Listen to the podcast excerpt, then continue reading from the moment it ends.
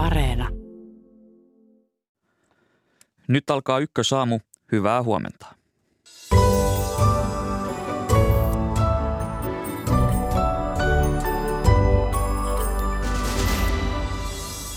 Pääministeri Sanna Marin on joutunut uuden juhlimiskohun kouriin. Mikä merkitys tällä on, siitä lisää lähetyksen aluksi. 20 yli kahdeksan vuorossa on toimittajaraati, jossa keskustelemme puolueiden kannatuksesta, hoitajamitoituksesta sekä ostovoiman heikkenemisestä. Venäläisten turistiviisumit ovat puhuttaneet Suomessa ja Virossa, mutta myös Saksassa, joka kaipaa asiaan EUn yhteistä linjausta. Otamme yhteyden Saksaan puoli yhdeksän jälkeen. Kirjailija Salman Rushdin puukotus nosti Iranin jälkeen ot, jälleen otsikoihin. Maa on pitkään tasapainoillut idän ja lännen välillä, mutta nyt katse kohdistuu itään. Iranista keskustelemme 20 vaille 9.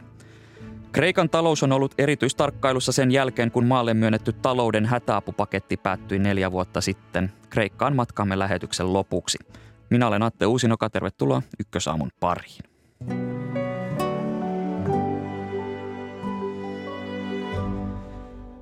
Eli keskustellaan nyt mm, ehkä eilisen isoimmasta uutisesta, eli tästä Sanna Mariniin liittyvästä juhlimiskohusta. Tervetuloa keskustelemaan aiheesta väitöskirjatutkija Teodora Helimäki Helsingin yliopistosta sekä viestinnän tutkija ja lehtori Elisa Kannasto Seinäjoen ammattikorkeakoulusta. Kiitos. Öm, lainataan ministerin käsikirjaa. Siinä todetaan, että kaikkien virkamiesten on asemansa johdosta viranhoitonsa ulkopuolellakin käyttäydyttävä asiallisesti, asianmukaisesti ja yleisten sopivuusvaatimusten mukaisesti. Tämä tässä kohdassa puhutaan siis virkamiehistä, mutta tämä sama ohjeistus koskee myös ministereitä. Jos tämän yhdistää tähän pilevideo-kohuun, niin onko tässä jokin raja ylitetty, Teodora Helimäki? No siis äh, tietenkin nämä äh, juuri luettelemasi asiat äh, tästä kirjasta, niin nehän tietenkin koskevat tämmöistä yleistä esiintymistä, kun taas tämä kohu ehkä pikemminkin liittyy äh, henkilön vapaa-aikaan, joten toki tässä on kyseessä kaksi ehkä hieman eri asiaa, mutta toisaalta äh, julkisuuden henkilöllä on aina tietynlaiset vastuut siitä omasta käyttäytymisestään myös vapaa-ajallansa. Niin, että tässä, tässä viitataan tähän viranhoidon ulkopuolellakin on käyttäydyttävä asiallisesti, että missä se raja menee, miten näet tilanteen Elisa Kannasta? Niin, meillä on nimenomaan sellainen haaste nyt käsillä, että, että kuka määrittää ja miten määritetään ne, että mikä nyt on sopivaa ja mikä on sopivuuden rajoissa. Ja, ja sitten taas just tämä, että, että mihin pisteeseen asti esimerkiksi poliitikolla on olemassa käsite vapaa-aika ja henkilökohtainen persona, jota hän saa sitten käsitellä ja esittää haluamallaan tavalla. No otetaan sitten helppo kysymys. Miten tämä sopivuus tulisi määritellä? Kenen tehtävä se on? Kyllähän sitä tässä koko ajan kansalaiskeskustelussa määritellään, että jos meillä aikaisemmin media on ollut se perinteinen vahtikoira, niin nyt se on myös sitten kansalaisten käsissä, että sitä keskustelua tässä käydään ja sen takia meillä näitä niin sanottuja kohuja nousee näin usein. No Teodora Helimäki, ähm, Marinin, Sanna Marinin mukaan nämä videot ovat siis olleet yksityisiä ja ne on kuvattu yksityisissä tiloissa muutama viikko sitten ja hän kommentoi, että, että hän uskoi näiden videoiden pysyvän yksityisinä, niin Näetkö, että pääministeriltä voidaan, tai pääministeri voi vetää sellaisia tietynlaisia rajoja yksityiselämän ja työminän välille, kun kuitenkin puhumme maan johtavasta poliitikosta? No siis äh, ideaalissa maailmassa on aina toivoisi, että olisi kaksi eri todellisuutta, joissa voisi elää, mutta ehkä varsinkin jos on esillä hyvin, äh, niin kuin Sanna Marin on erittäin hyvin esillä julkisuudessa, niin silloin ehkä nämä rajat häilyvät huomattavasti enemmän ja silloin niiden välillä ei ehkä pystytäkään tekemään niin paljon erottelua, etenkään niin kuin nykyään tämmöisessä sosiaalisen median aikakaudella. Ja julkisuudessa toimivana henkilönä ja ja tämmöiset niin kuin somealustat tunte, tuntevana henkilönä, niin kyllä, kyllä tiedostaa ja tietää, että mitenkä siellä esimerkiksi asiat leviää ja, ja kuinka niin kuin kaikki oma toiminta saattaa päätyä sinne julkiseen tarkasteluun. Tässä pääministeri puhui siitä, että hän ajatteli, että nämä videot pysyisivät yksityisinä, niin onko tämä hieman naivi tapa ajatella tätä asiaa? No kyllä siinä semmoista naiviutta on, että, että niin kuin tuossa aiemminkin jo sanoin, niin kuitenkin kun nämä käytännöt tulee tietää silloin, kun julkisuudessa toimii ja sitten siellä on kuitenkin viestintätiimit myös takana, joiden kanssa, kanssa poliitikot ja erityisesti puolueiden puheenjohtajat näitä asioita käy läpi. No tämä sosiaalinen media, se on tuonut murroksen siihen, että mikä on julkista ja, ja mikä sitten yksityistä, niin minkälainen vaikutus tällä sosiaalisella medialla on, on poliitikkojen tähän julkisuuskuvaan, koska jos ajatellaan tätäkin tilannetta, niin ei, jos ei olisi kännykkäkameroita tai, tai sosiaalista mediaa, niin mekään emme tästä tilanteesta tietäisi. Niin miten tämä sosiaalinen media on, on vaikuttanut tähän poliitikkojen julkisuuskuvaan? No tietenkin siis sanotaan, että poliitikot nauttii sosiaalisesta mediasta etenkin vaalien aikana. Eli silloinhan tämä on oiva työkalu tuoda itseään esille ja etenkin äh, henkilöt, jotka käyttävät sitä siinäkin aktiivisesti, jotka sitten myöhemminkin käyttävät sitä, niin he, heistä tulee muutakin kuin pelkkiä poliitikkoja. Eli juurikin tämmöisiä kaik, koko kansalle avoimena olevia. Heidän elämänsä on meidän kaikkien esillä. Ja vaikka osittain voidaan ajatella, että somen kautta ää, poliitikoilla on nyt niin kuin erilainen tapa hallita myös sitä omaa julkisuuskuvansa ja päättää, minkälaisia asioita sinne nostaa ja ehkä yrittää syöttää myös perinteiseen mediaan sieltä asioita, niin samaan aikaan sinne on myös tullut uudenlainen joukko, joka tuottaa sisältöä, eli kansalaiset, jotka sitten keskustelee ja jotka päättää, mitä mieltä me oikeasti ollaan asioista. Eli se on hyvin tapauskohtaista, että, että onko tämä sosiaalinen media niin poliitikoille siunaus vai kirous? Aika lailla kyllä joo, että tavallaan poliitikoilla on siinä mielessä aika suuri rooli siinä, että minkälainen sosiaali, miten sosiaalinen media heitä kohtelee, koska he lähtevät itse luomaan sitä omaa kuvaansa siellä. Eli juuri ovatko he paljon siellä esillä, ovatko he tälleen niin kuin kansalais, kansanlähtöisiä, ovat, haluavatko he keskustella avoimemmin vai pitäytyvätkö he kauempana ja pitäytyvätkö he vain joissain poliittisissa kannoissa? Tässä tuotiin esille se, että sosiaalinen media on, on lähentänyt näitä poliitikkoja ja tota, kansalaisia kohtaan, että pääsevät esimerkiksi lähettämään suoraan yksityiskohtaisia tai henkilökohtaisia viestejä poliitikoille, jos näin haluaa. Niin viestinnän tutkija ja lehtori Elisa Kannasta Seinäjoen ammattikorkeakoulusta. Sanna Marinin kohdalla on puhuttu paljon siitä, että hän on hyvin suosittu niin, henkilö ja häntä kannatetaan laajalti, niin miten näet, että perustuuko tämä Sanna Marinin suosio enemmän politiikkaan vai tähän tietoiseen brändiin ja pääministerin roolin ravisteluun? Sanna Marinin suosiohan on myös noussut tämän niin kuin roolin myötä ja, ja hänen esimerkiksi somekäyttäytymisessä on tullut merkittäviä muutoksia tässä, kun hän on pääministerinä toiminut. Tietenkään ei voida katsoa, että kaikki häntä seuraavat olisi jotenkin automaattisesti hänen äänestäjiään, mutta kyllä hän saa siellä viestejä ja sitä henkilöhahmoa tuotua lähemmäs kansalaisia ja sitten taas sitä kautta lisättyä kiinnostusta sekä itseään että puoluetta, puoluettaan että sitten myös on asia, asioita kohtaan, joita hän ajaa. Väitöskirjatutkija Theodora Helimäki Helsingin yliopistosta, miten sinä näet tämän tilanteen, että perustuuko suosio politiikkaan vai tähän brändiin? Sitä on tietenkin vaikea, vaikea sanoa, että ehkä sosiaalinen media on kuitenkin alustana semmoinen, jossa tuodaan ehkä sitä brändiä enemmän esiin. Toki, kuten sanottu aiemmin, niin ehkä vaalien alla tuodaan sitä itse asiaakin esiin, sillä yritetään nimenomaan vedota näihin kaikkiin äänestäjiin. Ja usein nämä asiat sekoittuvat. Ja sanotaan, että nykytutkimuksissakin huomataan, että valitettavasti ehkä ainakin näin politiikan tutkijan näkökulmasta, niin ne politiikan asiat jää piene, ne asiakysymykset jää pienemmälle huomiolle kuin mitä se henkilöbrändi. Ja tietysti Marinin tapauksessa myös, niin kun hän on noussut tämmöisenä ns. Instagram-poliitikkona myös esiin Suomessa, niin hän on sillä toiminnalla tuonut puolueen piiriin ja omien ajatustensa piiriin semmoisia henkilöitä, jotka aiemmin ei ehkä puoluetta seuranneet, jotka on sitten sitä perinteisempää Instagram-seuraajajoukkoa.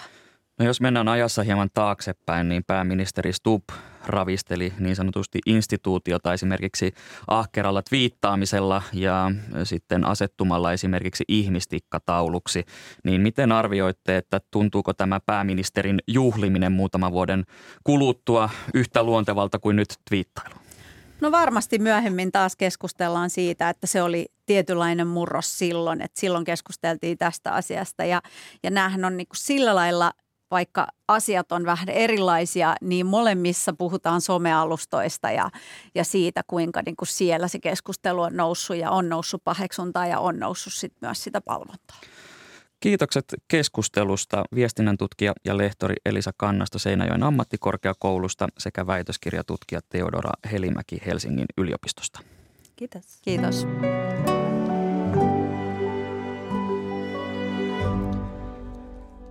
Pääministeri Sanna Marinin juhlimisen ja niiden levinneiden, tai niistä levinneiden videoiden lisäksi politiikassa tapahtuu muutakin. Nyt olemme tarttumaan tähän muuhun kahden politiikan toimittajan kanssa. Tervetuloa lähetyksen Hudstadsbladetin pääkirjoitustoimittaja Susanna Jinman.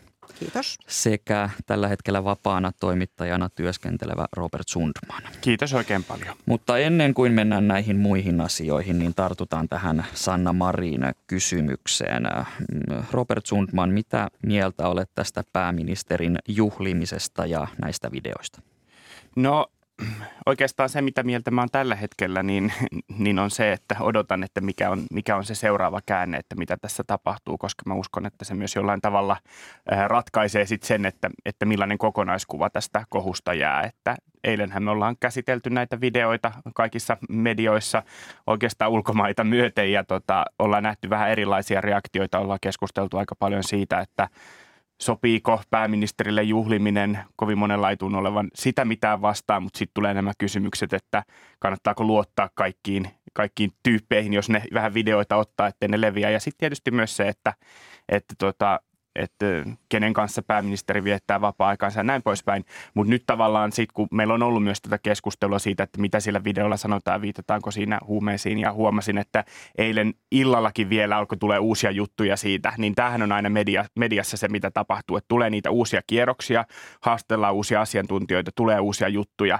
ja nyt sitten se, että miten niihin reagoidaan, niin sehän tavallaan ratkaisee sitten sen, että pysähtyykö tämä, loppuuko tämä vai tuleeko tästä joku uusi, uusi, uusi tapaus. Eli, eli niin kuin seuraa seuraan hyvin mielenkiinnolla, että mikä on se seuraava vaihe. Eli tietyllä tavalla vielä on paljon kysymyksiä, joihin kaivataan vastauksia. No ehkäpä, tai ainakin niin, että jos ei nyt tule mitään uutta, niin sitten se oli tässä mm. ja se varmaan menee aika nopeasti ohi. Mutta tietysti tässä on paljon mahdollisuuksia, jos tulee vielä jotain uusia paljastuksia tai jotain. Ja varsinkin, jos jollakin tavalla käy ilmi, että, että näissä juhlissa on ollut huumeita läsnä, vaikka se ei – liity pääministeriin, niin se on jo paljon vakavempi asia. Tässä, tässä jos katsotaan taaksepäin, niin tämä ei ole ensimmäinen niin sanottu juhlimiseen liittyvä kohu, niin onko tämä jollakin tavalla nyt erilainen kuin ne, esimerkiksi ne aiemmat juhlimiseen liittyvät kohut? No ehkä lähinnä just tämä eh, huumeasia, joka on täyttä spekulaatiota tällä hetkellä, että se pitää tietysti alleviivata. Ja olihan ne kuvat aika, tai se, ne videot, niin kuin, se oli aika railakasta, sanotaan näin. Että ehkä se sillä tavalla eroaa, mutta, mutta en tiedä, jos se nyt muuten eroaa niin paljon. Jos, ja sitten jos yrittää katsoa niin kuin muita asioita, niin sitten mä näen toisaalta paljon samaa. Että esimerkiksi mun mielestä reaktiot, ja tämähän nyt ei ole mikään uniikki havainto, ehkä aika banaalikin, mutta et nehän menee täysin sen mukaan, mitä mieltä Marinista on ollut aiemminkin ja todennäköisesti on tulevaisuudessakin. Ja tavallaan mä on vähän taipuvainen nykyään uskomaan semmoiseen, semmoiseen ajatteluun tässä, että jos oikein jotain poliitikkoa ihailee tai vihailee, niin, niin ei nämä muuta niin kuin toiseen suuntaan tämän tyyppiset kohut kuitenkaan sitä mielipidettä. Musta on toistunut näissä kaikissa ja se toistuu nytkin tässä käytävässä keskustelussa. Ja sitten täytyy muistaa, että tämähän on niin kuin hyvin tavallaan kapea ala, tämä, mitä tämä kohu nyt edustaa. Että se edustaa niin kuin valtamedioiden ja, ja niin kuin tavallaan elittipolitikoiden näkemyksiä. Sitten on kauhean paljon muuta tässä yhteiskunnassa, mutta se ei vaan niin kuin näy tällä, äh, nyt tässä kohussa. Ehkä se, mitä niin kuin voisi miettiä, että mitä sitten myös journalismi voisi selvittää, on tavallaan se, että kun me nähdään, että kansalla on, on tietynlaisia mielipiteitä ja, ja just niissä ei ehkä ole kuitenkaan hirveästi yllättävyyttä, niin kyllä mua kiinnostaa tällä hetkellä se, että mitä demarit ajattelee – me ollaan aiemmin kuultu näiden juttujen yhteydessä, tämän tyyppisten juttujen ja nyt tämänkin tapauksen yhteydessä, että Marinilla on eduskuntaryhmänsä luottamus, hänellä on puolueen luottamus. Me ollaan nähty aiemmista tutkimuksista myös, että suomalaiset ajattelee, että Marin eniten kontribuoi oman puolueensa suosioon. Hän on suosittu puolueenjohtaja. Demarit nojaa paljon Marinin imagoon, joten ymmärrän, että Demarit tukee Marinia – mutta kiinnostaa, että, että millaista keskustelua puolueen sisällä käydään, koska varmasti jotain keskustelua käydään. Miten tämä luottamus, jonka esimerkiksi eduskuntaryhmä on, on Marinille antanut, onko se julkista vai miten paljon arvioit, että siellä taustalla on jupina? Puolueessa, puolueessa siis politiikassa on aina taustalla jupinaa, mutta sitten tavallaan toimittajatyö tulee niin kuin siinä vaiheessa esiin, että kysytään, että ketkä siellä jupisee, onko ne niin kutsutut tavalliset epäilyt, eli ne, jotka puolueessa ainakin aina välillä vähän jupisee tietyistä asioista, vai alkaako siellä kuulua uusia ääniä, uusia huolia. Ja tämä on asia, mistä mä voin sanoa, että mulle ei ole ollut ainakaan vielä toistaiseksi mahdollisuutta selvittää, mutta toivoisin, että olisi ja, ja toivon, että se selvittäisinkin ja, tai joku muu selvittäisi, että millaista keskustelua käydään. Niin ja samalla voi sanoa, että, että puolue ja eduskunta tukee aina ministeriään ja varsinkin pääministeriään mm, mm. niin kuin siihen asti, kun yhtäkkiä sitä tukee ei, ei sitten yhtäkkiä Kyllä, en, enää olekaan. Että se olisi niin kuin, ei tuu semmoisia, että no joo, ehkä lausuntoja, vaan se on juuri, juuri näin. Otetaan tähän lyhyesti vielä loppuun, tähän, tästä, tähän aiheen loppuun, että keskitytäänkö tässä kohussa liikaa tähän juhlimiseen, että onko se pääministerin turvallisuusasia, onko se saanut tarpeeksi painoarvoa? Robert Sundman? Mun mielestä nyt julkisuudessa olleet esimerkiksi valtioneuvoston turvallisuuden, turvallisuusorganisaation edustajien haastattelut antaa osviittaa siitä, että, että mä en olisi siitä niin kuin kovin huolissani ainakaan sen tiedon valossa, mitä niin kuin nyt on tullut ilmi. Ja kyllä mun mielestä niin kuin kiinnostavampaa tässä on just nämä kysymykset toisaalta – tämmöisestä moraalisesta mausta ja siitä, mikä on pääministeri-instituutiolle ja pääministerille sopivaa ja, ja sitten toisaalta se, että, että mitä siellä sitten tapahtuu ja, ja liittyykö siihen jotain epäselvyyksiä, mutta että turvallisuutta mä en ole ainakaan nähnyt tässä isona huolena. En minäkään, mutta se tietysti on, mikä on tullut myös esille paljon tässä, että – että tämä niin kuin luottamus siihen, että tämmöiset videot ei leviä, niin sehän kyllä kielii siitä, että, että ei ollut, se, se on ollut harkitsematonta. Niin, se on ollut virhearvio. Se niin. on ollut virhearvio ihan, ihan selvästi ja sitten pitää vielä lisätä se, että, että varmasti pääministerit ovat aina juhlineet ystäviensä kanssa eri tavoin, mm. mutta, mutta aikaisemmin A ei ollut somea ja B ehkä se piiri oli sellainen, että ei olisi tullut mielenkään niin kuin – kertoa siitä jotain. Että pitää tietysti myös muistaa. Mennään sitten muihin aiheisiin. Puhutaan seuraavaksi puolueiden kannatuksesta ja tulevista vaaleista. Niihin on runsas seitsemän kuukautta aikaa. Tässä Helsingin Sanomien eilen julkaisemassa mielipidemittauksessa siinä kokoomus jatkaa suosituimpana puolueena 23 prosentin kannatuksella ja toisena on SDP noin 20 prosentin kannatuksella. Niin Susanna Jinman, miten kova taistelu näiden kahden puolueen välillä on edessä? Kyllä luulen, että aika kova taistelu täytyy sanoa. Että minusta se näkyy nyt jo aika hyvin tässä, kun on näitä kesäkokouksia – pidetty, että, että ja kaikki keinot on ehkä käytettävissä. Että kyllä tämä on mun mielestä hyvin mielenkiintoinen tilanne ja, ja, ja myös se, mihin se sitten päätyy ja minkälainen hallitus me sitten saadaan. Tässä näihin vaaleihin on se seitsemän kuukautta aikaa, niin Robert Sudman, miten mielekästä on tässä kohtaa pohtia näiden tulevien vaalejen tuloksia? No ehkä tuolla kysymykselläkin tietysti johdat siihen, että mitä tahansa ehtii tapahtua tässä ajassa. Jos me mietitään meidän viime vuosien poliittisia käänteitä tai ihan tapahtumia maailmassakin, niin meillä on ollut aika monta sellaista mullistusta, joita on ollut hyvin mahdotonta ennakoida kuuden kuukauden päähän. Mutta sillä tavalla niin kuin kuitenkin politiikassa on myös tiettyjä lainalaisuuksia, joita mä ajattelen, että ne toimii niin kuin kriiseistä huoli, huolimatta. Ja niitä on just tällaiset asiat, kuten se, että joillain puolueilla on – jossain vaiheessa vähän enemmän niin kuin nostetta ja, ja, ja selvästi tässä vaiheessa ajaa kuitenkin, puolet ajaa jo kuitenkin vähän niihin vaaliasemiin ja, ja kyllä niissä on myös ennakoitavuutta. Että tämmöinen, muistaakseni tämmöinen politiikan viisaiden vanha, vanha hokema esimerkiksi liittyy siihen, että syksyn puoluebarometrista, joka siis tutkii puolueiden imagoa, niin sieltä voi jo vähän katsoa, että kuka mahdollisesti voittaa vaalit. Eli kyllä niitä merkkejä alkaa olla sillä tavalla jo ilmassa. Jos ajatellaan tätä SDPn ja kokoomuksen kilpaa, niin, niin mikä sen tulee ratkaisemaan, että onko, voiko tästä vielä arvioida jotakin? No se on kyllä mahdotonta sanoa mun mielestä tässä vaiheessa juuri siksi, että me ei vielä tiedetä, mitä kaikkea tulee tapahtumaan. Mutta tietysti on, on niin kuin yksi tämmöinen lainalaisuushan on se, että, että hallitusvastuussa ja varsinkin pääministeripuolue, niin yleensä on vaikea pärjätä seuraavissa vaaleissa, kun taas suurella oppositiopuolella on, on paremmat mahdollisuudet. Ja siihen nähdään, tämä kesti aika kauan kokoomuksella just, koska meillä on ollut näitä mullistuksia varmaan ja ehkä myös muista syistä johtuen ennen kuin, niin kuin kokoomus rupesi nousemaan, että sehän tapahtuu runsas vuosi sitten. Kyllä, mutta on just kiinnostavaa, kiinnostavaa niin kuin nähdä, että nyt kun katsoo tätäkin Helsingin Sanomien mittausta ja ehkä myös aiempia ja sitten tietysti Ylenkin mittauksia ja, ja, ja muitakin, joita tehdään, niin kyllähän niissä näkyy se, että, että vaikka eihän koskaan kysytä, että minkä takia ihmiset kannattaa jotain puoluetta, niin ei musta ole silti huono arvaus väittää, että tämä, vaikka tämä NATO-keskustelu olisi jotenkin voinut kontribuoida kokoomuksen suosioon. Ja silloinhan tulee tietysti se kysymys, että, että oliko se liian aikaisin vaaleja ajatellen. Ja, ja sehän ehkä näkyy jo nyt, että sieltä alkaa niin kuin varisemaan, että on ollut niin kuin laskun merkkejä, pieniä laskun merkkejä. Ja sitten taas toisaalta ei se SDPkään ole niin kuin jyrkästi noussut. Että se voi mennä aika niin kuin jännittäväksi sitten lopulta näiden asioiden yhteistekijänä se ykköspaikka kilpailu. Ja sitten pitää vielä muistaa, että, että perussuomalaiset perussuomalaiset, joilla nyt ei ole kauhean korkeita lukuja, ne on olleet perinteisesti tai näissä viime vaaleissa, niin ne onnistuu erittäin hyvin siinä niin kuin ihan loppukohdissa.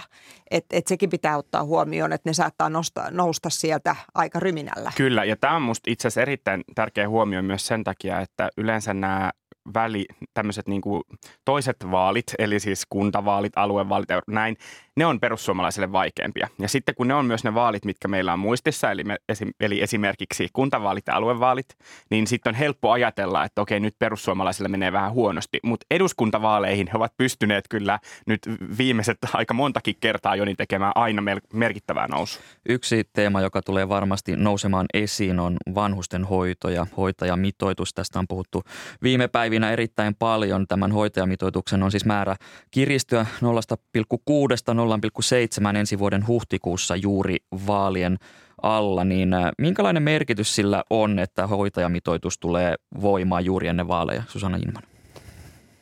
No nythän se jää nähtäväksi, että tuleeko se voimaan, koska nyt hmm. jopa SDP sanoo, että voidaan harkita sitä, että sitä vähän lykätään. Et voi olla, että tämäkin keskustelu ehtii niin kuin kuivua kokoon jo kauan ennen kuin vaalit käydään, mutta totta kai me tiedetään, että tämä on semmoinen asia. Ja alue, jos on ihan oikeasti isoja ongelmia ja se on semmoinen asia, joihin ihmiset reagoi et siinä mielessä niin se on tärkeä asia. Tästä hoitajamitoituksen lykkäämisestä on siis puhuttu viime päivinä ja esimerkiksi Sanna Marin kommentoi tähän liittyen keskiviikkona puolueen eduskuntaryhmän kesäkokouksessa yleisesti tästä hoitajamitoituksesta. Onko tässä pistetty liikaa sen varaan, että jos laissa lukee, että tämän verran on oltava hoitajia töissä ja ollaan tyydytty siihen, että tämä lukee laissa, mutta onko tässä niin kuin mietitty keinoja tarpeeksi sille, että miten ne tarvittavat hoitajat saadaan töihin tai edes kouluun? No tämä on ainakin se kritiikki, mitä, mitä esitettiin silloin, silloin niiden, niiden puolueiden ja poliitikkojen taholta, jotka vastusti tämmöisen jonkun sitovan äm, henkilöstömitoituksen kirjaamista lakiin. Ja, ja, ja tota, tietysti niin kuin siinä voisi sitten, vois sitten sanoa, että, että miten, miten siinäkään sitten kävi. Että mehän muistetaan, että ainakin joidenkin arvioiden mukaan se saattoi olla se, mikä, mikä sai kokoomuksen häviämään edelliset eduskuntavaalit, kun he juuri sen alla tätä vastusti. Ja sitten taas tulee se ongelma, että ei politiikassa kovinkaan usein saa pisteitä sanomalla, että mitäs minä sanoin. Ja sehän on ollut nyt se kokoomuksen niin kuin viesti, että nyt puhutaan liikaa juhlimisesta mediassa, kun voisi puhua myös näistä asioista. Ja yksi asia on se, että me oltiin oikeassa tässä, mutta tota, se on politiikassa vähän niin, että sillä harvoin kuitenkaan sit menestyy sano, sanomalla niin, vaan nyt pitäisi sitten miettiä, että mikä olisi se, vaikka se ratkaisu. Niin, siis nythän on puhuttu myös siitä, että on sellaisia töitä, jossa ei välttämättä tarvita mitään hoitajaa tai mm. lähihoitajakoulutusta, vaan voi tehdä. Mä luulen, että niin tästä ehkä löytyisi se ratkaisu, että, että pidemmän päälle ainakin, että voidaan tehdä näin. Mutta ehkä yleisesti tästä mitotuksesta voisi vielä sanoa sen verran, että perinteisesti kun kysytään suomalaisilta, että mitä he kokee niin kuin tärkeiksi teemoiksi vaaleissa, niin nämä hoivaan, hoitoon pääsyyn niin kuin sote-aiheet nousee siellä aina hyvin korkealle.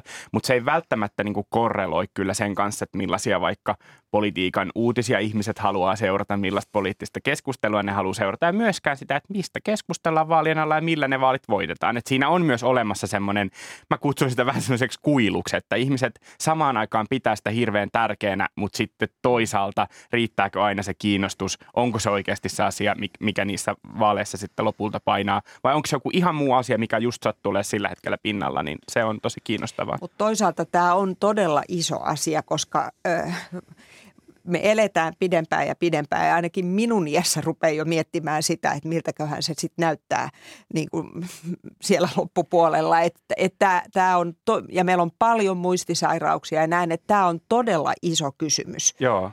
Ja tämä keskusteluhan ei tule loppumaan, että jos me mietitään, että meillä on vuosia puhuttu kestävyysvajasta ja huoltosuhteesta, niin tätähän se siis tarkoittaa. Nyt se siis alkaa konkretisoitumaan ja vuosi vuodelta vuosikymmen, vuosikymmeneltä konkretisoituu vaan kourin tuntuvimmin. Kiitokset tästä keskustelusta toimittaja Robert Sundman sekä pääkirjoitustoimittaja Susanna Jinman.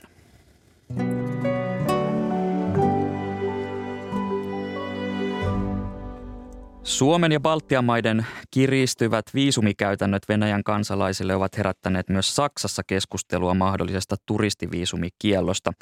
Toistaiseksi Saksan hallitus on vedonnut tarpeeseen löytää asiassa yhteinen linja EU:ssa. Nyt meillä on yhteys Saksaan. Hyvää huomenta toimittaja Anna Saraste. Huomenta. Miksi Saksan hallitus ja liittokansleri Scholz eivät puolla ainakaan tässä kohtaa vielä turistiviisumien kieltämistä venäläisiltä? Niin, no tuon mainitun ö, yhteisen EU-linjan puuttumisen lisäksi ö, liittokansleri Olaf Scholz on tosiaan sanonut, että viisumikielto osuisi Venäjän siviiliväestöön, josta hänen mukaansa siis valtaosalla ei ole kosketusta sotaan. Hän kutsuukin sitä Putinin sodaksi. Ö, nyt alkuviikosta tapaamisessaan Pohjoismaiden pääministerien kanssa Scholz vielä tarkensi kantaansa, sanoi, että ei halua sulkea pakoreitteja Venäjän oppositiolle tai henkilöille, jotka haluavat lähteä Venäjältä. Ja hän, hän tosiaan sanoi, että ihmisten täytyy voida jättää halutessaan diktatuuri taakseen, mutta täällä saksalaisessa mediassa on jo ehditty kritisoida näitä, näitä kantoja ja e, esimerkiksi totta kai Saksastahan voisi jatkossakin hakea e, turvapaikkaa, vaikka tällaisia turistiviisumeja ei enää myönnettäisikään. Miten paljon Saksasta löytyy näitä viisumikielon kannattajia?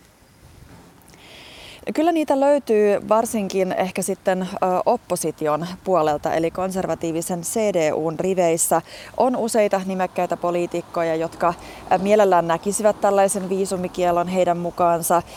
EU-hun nyt tulevista venäläisturisteista kuitenkin harvat suhtautuvat kriittisesti Vladimir Putiniin ja hänen politiikkaansa, ja turistit tulevat myös ostamaan täältä tuotteita, joita ei Venäjältä tämänhetkisten pakotteiden takia saa mutta eli tässäkin kyllä varmasti näkyy tämä Suomen ja Baltian maiden painostus, jota tapahtuu EU-tasolla, että ylipäätään myöskin tähän asiaan otetaan kantaa.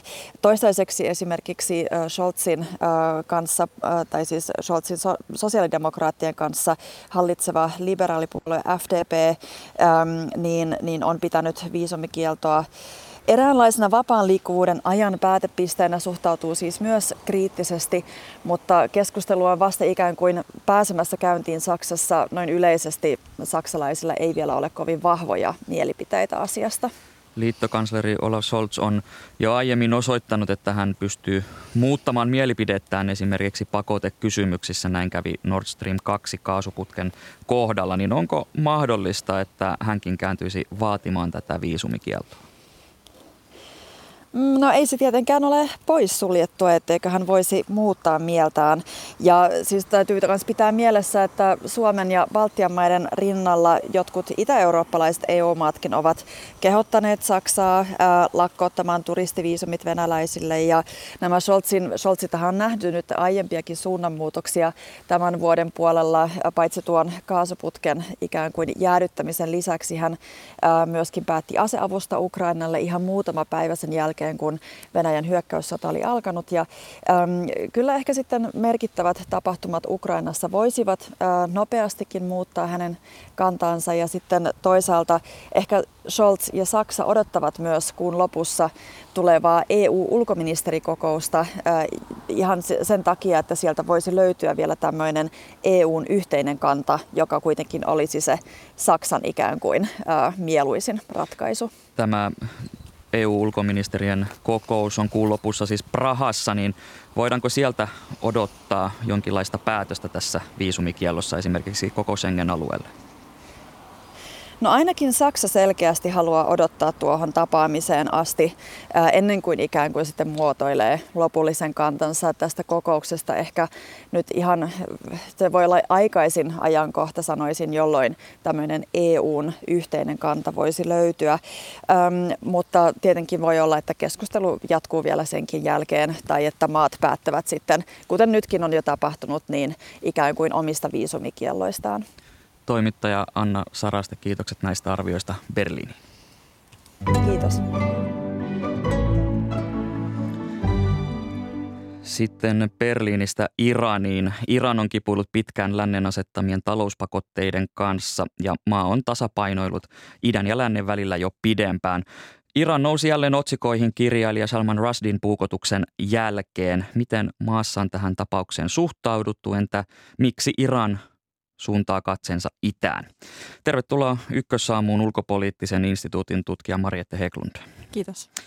Mutta aluksi tartutaan tähän kirjailija Rashdin tapaukseen. Meillä on etäyhteyden päässä lähi ja islamin tutkija Joonas Maristo. Hyvää huomenta. Hyvää huomenta. Rashdi on siis Intiassa alun perin syntynyt kirjailija ja hän on elänyt äärimmäisen varjeltua elämää 80-luvun lopulta alkaen tämän saatanalliset säkeet-kirjan julkaisun jälkeen. Niin Joonas Maristo, minkälaista keskustelua tämä Rashdin tapaus on aiheuttanut Iranissa? No nyt tämän puukotuksen jälkeen niin tota, kautta linjan lehdistö on, on niin kuin toistanut tätä ähm, Homeinin, Homeinin fatwaa, tätä Samarustia äh, vastaan ja on ollut paljon nähtävillä tämmöistä niin kuin, vastakkainasettelua tuota, idän ja lännen välillä tai islamilaisen maailman ja sitten läntisen maailman välillä. Että se on ollut yksi teema, teemalehdistössä ja sitten toisaalta on, on käyty tätä niin kuin sananvapauskeskustelua sitten Iranin näkökulmasta tähän asiaan liittyen ja, ja perusteltu sit sitä, että, että minkä takia tämän Salman Rushdin nämä kirjoitukset ei kuuluisi tähän tuota, sananvapauden vapauden piiriin. No, tämän tapauksen yhteydessä on noussut esiin termi fatva, niin mitä sillä tarkoitetaan? No, fatwa on kaikessa yksinkertaisuudessaan uskonnollinen mielipide tai, tai kannanotto äh, mihin tahansa asiaan. Ja, ja tyypillisesti fatwat äh, koskee yksityistä elämänpiiriä, eli tota, äh, puhutaan siis silloin vaikka niin kuin rukoilukäytännöistä, paastoamisesta, avioliitosta, avioerosta, äh, perinnönjaosta, täm, tämmöisistä niin kuin, tavallaan yksityisen elämänpiirin kuuluvista asioista, mutta sitten ää, joskus niin kuin tässä yhteydessä niin tota, ne voi koskea myöskin sitten ulkopolitiikkaa. Mikä on fatvan juridinen merkitys? Äh, joo, tosiaan se fatwa on äh, uskonoppinen mielipidekannanotto, eikä sillä periaatteessa ole, ole juridista niin kuin, äh, toimivaltaa tai näin, että, että uskonoppineet esittää hyvin erilaisia fatwoja, kannanottoja samoistakin asioista, ne vaihtelee hyvin paljon keskenään. No 80-luvun lopulla Iranin entinen ylijohtaja Ajatolla Homeini teki fatvan, joka juuri kohdistui tähän kirjailija Salman Rushdin ja tämä Saatanalliset säkeet-kirja, se kiellettiin Iranissa ja Rushdin on kohdistunut tämän jälkeen paljon tappouhkauksia. Mutta tämä johtaja Homeinin antama fatwa on herättänyt myös kritiikkiä, niin miksi? Äh, joo, tosiaan niin kuin sanoin, niin tota, äh, fatwa on uskonoppinen äh, mielipide ja mielipiteet eroa, eli tota, on äm, äh, muita, muita uskonoppineita sitten, jotka on esittänyt tästä äh, tapauksesta eriäviä tulkintoja, muun muassa perustuen siihen, että että, tai, tai on sitten kysymykset, että voiko niin tuolla vieraan äh, vallan äh, alaisuus, siis ulkomailla elä, elävä äh, kirjailija, niin voiko hänen kohdistaa tämmöistä äh, tappokäskyä. Yleensä kun syytös on näin vakava, niin myöskin on annettu tälle syytetylle mahdollisuus äh, puolustautua, kertoa ja, ja, ja katua. Äh, tota, äh, niin tätä mahdollisuutta esimerkiksi tässä Khomeini Fatvassa ei, ei annettu, niin tota, tämmöistä kritiikkiä on esitetty. Kiitokset näistä arvioista lähi ja islamin tutkija Joonas Maristo. Kiitos. Jatketaan keskustelua studiossa täällä kanssani on siis ulkopoliittisen instituutin tutkija Mariette Heglund. Ähm, mitä ajatuksia tämä Rushdin tapaus on äh, sinussa herännyt tai herättänyt?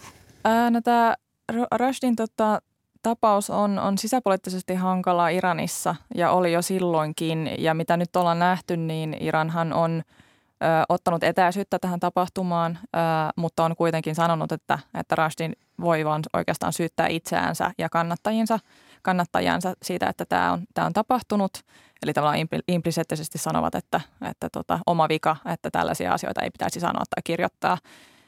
Mutta toinen niin kun keskeinen tematiikka, mikä on tullut tähän niin kun tekijään liittyen, niin ää, kritiikki on, on ollut sitä, että Iranilla olisi ollut joku – joku rooli, rooli tässä puukotuksessa, mutta tota Iran, Iran kieltää luonnollisesti myöskin, myöskin nämä, nämä syytteet, että, että tota, osa, osa näkee, että, että tämä tekijä olisi toiminut äh, tavallaan tämän fatwan äh, inspiroimana, että hän on ideologisesti ollut motivoitunut tekemään tämän iskun. Ja Iranin äh, niin kuin asemaan tässä ei helpota se, että Iranissa eräs tämmöinen uskonnollinen säätiö lupasi silloin aikoinaan, että – että Rushdin tota, puukotuksesta tai että hän, jos hänet pyrit, tai kyetään tappamaan, niin siitä saadaan palkkioksi kolme miljoonaa dollaria. Eli tämmöinen niin linkki, linkki siinä on, ja mikäli tämmöinen palkkio yhtä, yhtäkkiä lähettäisiin perumaan, niin sekään ei näyttäytyisi Iranin näkökulmasta hyvältä, koska silloin se kyseenalaistaa tavallaan sen, että eikö seistä entisen uskonnollisen johtajan sanojen takana tavallaan. Minkälaisia vaikutuksia tällä voi olla maan ulkopolitiikkaan. Iran, Iran on pelännyt, että tällä voisi olla siihen jotain vaikutuksia. Joo, ajankohta on, on siinä mielessä tosi huono Iranin näkökulmasta, koska nyt tämän, ää, elokuussa ollaan käyty myöskin näitä ydinsopuneuvotteluja ja ää, yksi tematiikka näissä neuvotteluissa on ollut Iranin vallankumouskaarti, joka on Iranissa Iranin ulkopuolella toimiva tämmöinen sotilaallinen organisaatio. Ää, ja Trumpin, presidentti Trumpin aikana niin tämä Iranin vallankumouskaarti leimattiin terroristijärjestöksi ja tämä neuvottelu on nyt on ollut meneillään, että vedetäänkö tämä leimaaminen takaisin vai, vai ei, ja se on ollut Iranin vaatimuksena. Mutta nyt kun tässä Rashtin tapauksessa ja sitten on noussut muitakin tämmöisiä ää, esimerkkejä siitä, että miten Iranin vallankumouskaarti toimii kansainvälisesti, niin se – se tavallaan heikentää nyt tätä niin kuin neuvottelupositiota tai taas tuo ilmi tämän niin kuin Iranin vallankumouskaartin aggressiivisuuden niin sanotusti kansainvälisesti. No jos mennään tarkemmin tähän ulkopolitiikkaan, niin Iran on pitkään ollut siinä lännen ja idän välissä, mutta nyt on arvioita, että katse suuntautuu itään ja erityisesti Venäjään ja Kiinaan. Niin mistä tämä muutos kertoo? Joo, Iran on tosiaan perinteisesti tasapainotellut. Se on seurannut sellaista slogaania vallankumouksen jälkeen kuin että se ei ole osa itää eikä länttä, vaan se on islamilainen tasavalta ja, ja on, on ollut eristäytynyt ja sitten omasta, omasta näkemyksestään itsenäinen, mutta sitten se on myöskin ollut ihan hylkiövaltiona niin sanotusti. Ja nyt tota, Iranin ja, ja Venäjän suhteet, niin ne on historiallisesti aika monimutkaiset. Siellä on kitkakohtia. Iranilla on ollut vaikeita tapahtumia tai kohtaamisia niin kuin Venäjän kanssa ja silloin niin kuin ne juontaa juurensa monen sadan vuoden taakse, mutta se on ollut edelleen niin kuin poliittisessa retoriikassa ja muutenkin ihmisten niin kuin näkemyksessä keskeinen, keskeinen tota, asia, mutta tota, Venäjällä ja, ja Iranilla on sitten ollut tota, yhtenäisiä intressejä Syyrian sodassa ja se on tuonut heitä lähemmäs ja lisännyt heidän välistä yhteistyötään. Ja nyt tämän Venäjän hyökkäyssodan myötä Ukrainassa, niin Venäjästähän on myöskin tavallaan tullut tämmöinen tietynlainen hylkiövaltio myöskin. Et siinä mielessä on, on sitten erinäisiä tämmöisiä mahdollisuuksia yhteistyöhön, että, että se, se saattaa olla Iranin näkökulmasta sekä opportunismia, mutta myöskin strategisesti niin kuin pitkäjänteisempää suuntautumista sinne päin, koska se ei ole ollut oikeastaan kovin menestyksekästä tähän mennessä katsoa, katsoa länteen, mutta se ei myöskään välttämättä poissulje esimerkiksi just näitä ydinsopuneuvotteluja ja vastaavaa. Kuten, kuten toit esille, niin Venäjän ja Iranin välisessä suhteessa on katkeruutta ja kipua, mutta sitten tätä yhteistyötäkin on myös harjoitettu. Tässä viime aikoina Iran on antanut kritiikkiä kohdistuen Venäjän esimerkiksi siitä, että Venäjä on puuttunut liikaa tähän ydinsopimusneuvotteluihin, niin miten, miten näet, että millä tolalla Venäjän ja Iranin välinen suhde tällä hetkellä on? Joo, Ukrainan, Ukrainan tilanteen myötä niin heräsi tosiaan kysymysmerkkejä siitä, että miten esimerkiksi ydinsopuneuvottelut tästä kehittyy, koska esimerkiksi miten nämä Venäjän laskelmointi siinä on, että, että hyödyntää, hyötyykö se siitä, että Iran saisi sen sopimuksen aikaan Yhdysvaltojen kanssa vai onko siitä itse asiassa sitten sille haittaa. Mutta nyt viime aikoina, mitä on seurannut Venäjän esimerkiksi diplomaattien julkilausuntoja, niin he ovat sitten asettautuneet tavallaan Iranin taakse ja – nyt itse asiassa viime päivinä, niin, niin he sanoivat, että tai sanoivat, että tämä pallo on nyt Yhdysvaltain käsissä, että Yhdysvaltain pitäisi hyväksyä Iranin hyvin perustellut vaatimukset näissä neuvotteluissa. Eli siinä näyttäytyy olevan tietynlaista tämmöistä niin kuin, yhteistyötä näissä, näissä neuvotteluissa. Mainitsit tuossa aiemmin, että Iran on joutunut vähän jopa pettymään ehkä näihin länteen kohdistettuihin odotuksiin. Ja jos mennään heinäkuuhun tähän Iranin, Turkin ja Venäjän tapaamiseen, jossa keskusteltiin esimerkiksi Syyrian tilanteesta ja Ukrainan sodasta, niin silloin äm, Ajatollah Hamenei eli Iranin korkein johtaja oli kommentoinut, että Iranin ja Venäjän pitäisi pysyä valppaina lännen sumutusta vastaan. Niin minkälaisia odotuksia Iranilla on lännen suhteille?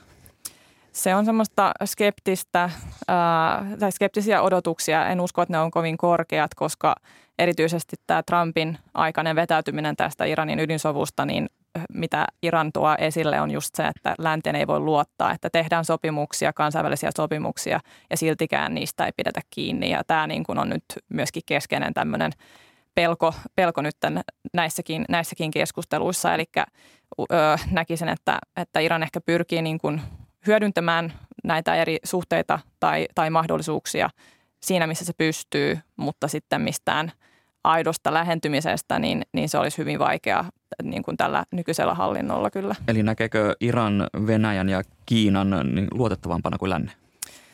Ehkä tietyllä, tietyissä määrin luotettavampana. Silloin kuitenkin myöskin niiden molempien suuntaan silloin skeptisyyttä, eli semmoinen laajempi, laajempi yhteistyö on sisäpoliittisesti va- vaikea kysymys, mutta uskoisin, että he näkevät enemmän niin kuin mahdollisuuksia sitten siihen suuntaan. Ulkopoliittisen instituutin tutkija Mariette Heklund, tässä on jo tuotu esiin tämä ydinsopimus, on aika polttava aihe Iranin kohdalla. Ja tässä tällä viikolla kuulimme, ettei Iran hyväksynyt EUn ehdotusta tämän sopimuksen palauttamiseksi, niin siitä nousee kysymys, että haluaako Iran jonkinlaisen ratkaisun tähän sopimusasiaan? Joo, toikin on itse asiassa äh, sisäpoliittisesti tosi monimutkainen tai jakolinjoja aiheuttava kysymys. Äh, on niitä Iranin sisällä, jotka, jotka katsoo, että se olisi Iranille hyödyksi ja sitten niitä, jotka kritisoivat tätä sopimusta hyvin vahvasti. Että äh, yhtäältä Iran tarvitsisi helpot, helpotuksia pakotteisiin, koska sitä kohtaan on asetettu äärimmäisen paljon näitä pakotteita ja sen talous on huonossa kunnossa. Ja pakotteiden nostaminen helpottaisi sitten tätä, tätä tilannetta – mutta sitten samaan aikaan niin on tosiaan epäilyksiä siitä, että, että hyötyykö Iran loppupeleissä siitä ja pettääkö taas Yhdysvallat vaikka nämä odotukset. EU luonnehti tätä sopimusta tai sitä viime, viime, viime viikolla julkaistua tekstiä niin sopimuksen pelastamisen lopulliseksi ver, versioksi, niin nyt kun Iran ei siihen tarttunut, niin onko tämä sopimus nyt kuopattu? Ei se välttämättä. Ollaan nyt viime vuoden aikana, tämä taisi olla yhdeksäs kierros, mitä nyt käytiin, ja viime vuoden aikana ollaan nähty tämmöisiä aallonharjoja ja aina silloin tällöin on tullut optimismia, optimismia sen suhteen, että saadaan joku sopimus aikaiseksi. Ja tämä on tietyllä tapaa myöskin neuvottelukeino Iranin näkökulmasta, että, että varmasti neuvottelut vielä jatkuu, mutta tota, sitten minkälaista, niin kuin, minkälaisia konkreettisia hyötyjä tai kantaako se mitään hedelmää sitten lopullisesti on sitten, on sitten toinen asia, mutta ei se, ei se vielä täysin kuopattu ole. Kiitokset haastattelusta ulkopoliittisen instituutin tutkija Mariette Heglund. Kiitos.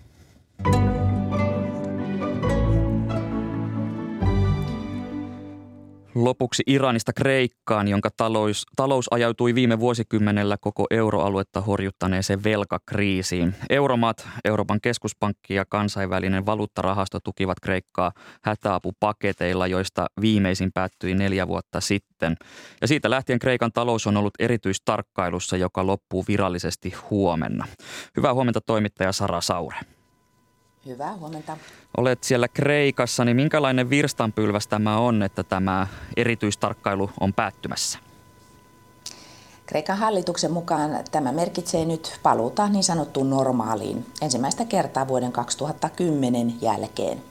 Hallituksen mukaan Kreikan harjoittama talouspolitiikka saa nyt enemmän liikkumavaraa, maan asema kansainvälisillä markkinoilla kohenee ja Kreikka houkuttelee sijoittajia yhä enemmän. Ja tärkeää myös tässä paluussa normaaliin on, että Kreikka odottaa saavuttavansa lähitulevaisuudessa luottokelpoisuuden, mikä luo omalta osaltaan talouskasvua ja tämän tulisi heijastua vastavuoroisesti kreikkalaisten tulojen nousuun. Suomikin on tukenut Kreikkaa EU-järjestelmien kautta, mutta myös kahdenvälisellä lainalla ja hätäpakettien vastineeksi Kreikka joutui sitoutumaan tiukkoihin säästö- ja uudistusvelvoitteisiin. Niin onko nämä velvoitteet nyt suoritettu? EU-komission mukaan Kreikka on toteuttanut vaaditut uudistukset ja täyttänyt valtaosan antamistaan lupauksista. Jäljellä on tässä syksyn mennessä vielä parisenkymmentä tehtävää, koskien muun muassa valtion omaisuuden yksityistämistä. Näiden tukipakettien yhteydessähän Kreikka muun muassa joutui kiristämään verotustaan ja uudisti eläkejärjestelmäänsä, työmarkkinoita ja myös julkista sektoria. Ja nyt Kreikka on pystynyt myös maksamaan etuajassa pois kansainvälisen valuuttarahaston lainansa, mistä kertyi maalle säästöä 230 miljoonaa euroa. Kreikan julkinen talous on noussut pitkän talouskurin jälkeen hieman tukevammalle pohjalle, niin miltä Kreikan talousnäkymät vaikuttavat?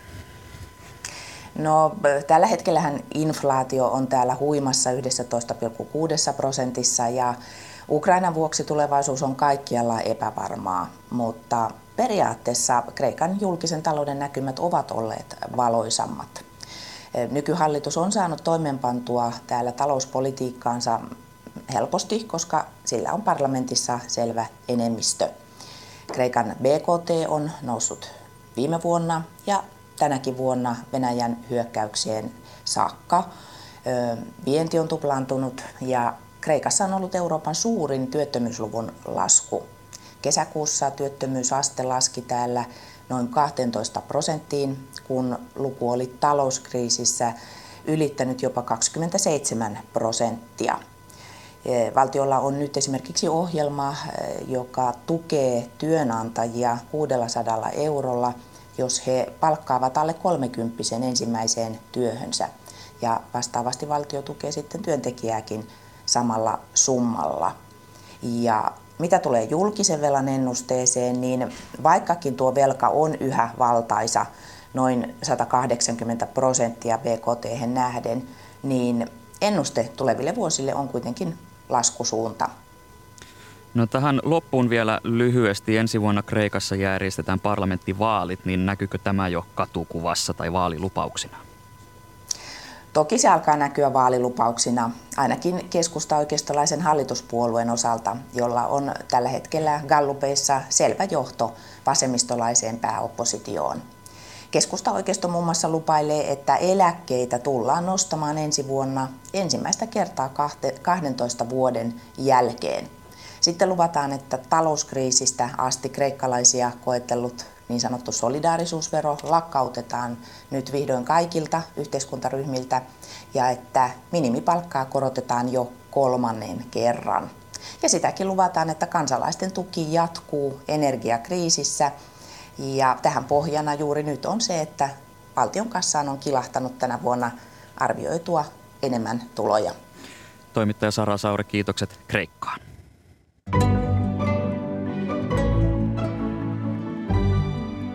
Tätä lähetystä ovat kanssani toimittaneet Jukka Vanninen ja Seppo Kivimäki. Lähetyksen tuotti Hanna Juuti, äänestä vastaa Marko Vierikko. Yle Radio 1 kuuluttaja Olli Kari, hyvää huomenta. Hyvää huomenta. Millaisin askelmerkein kohti viikonloppua? Radio 1 illassa on tämmöinen juhlimisteema. Jukka Kuosmanen johdattaa Tulenkantajat taiteilijaryhmän jäljille – joiden yhteydessä mainitaan juhliminen ja monesti asiaan kuuluva alastomuus. Tietokirjailija Minna Maijala on vieraana 2140. Minna Lindgren tutkii boheemiuden, boheemin elämän, tämän termin alkuperää kello 11 ja Riikka Holopainen lupaa soittaa pelkästään voimaballadeja koko tunnin ajan kello Voim- 17.10. Voimaballadeiden viikonloppuun. Kiitokset Olli Kari. Kiitos. Minä olen Atte Uusinoka, kiitän teitä seurasta ja nyt kohti uutisia.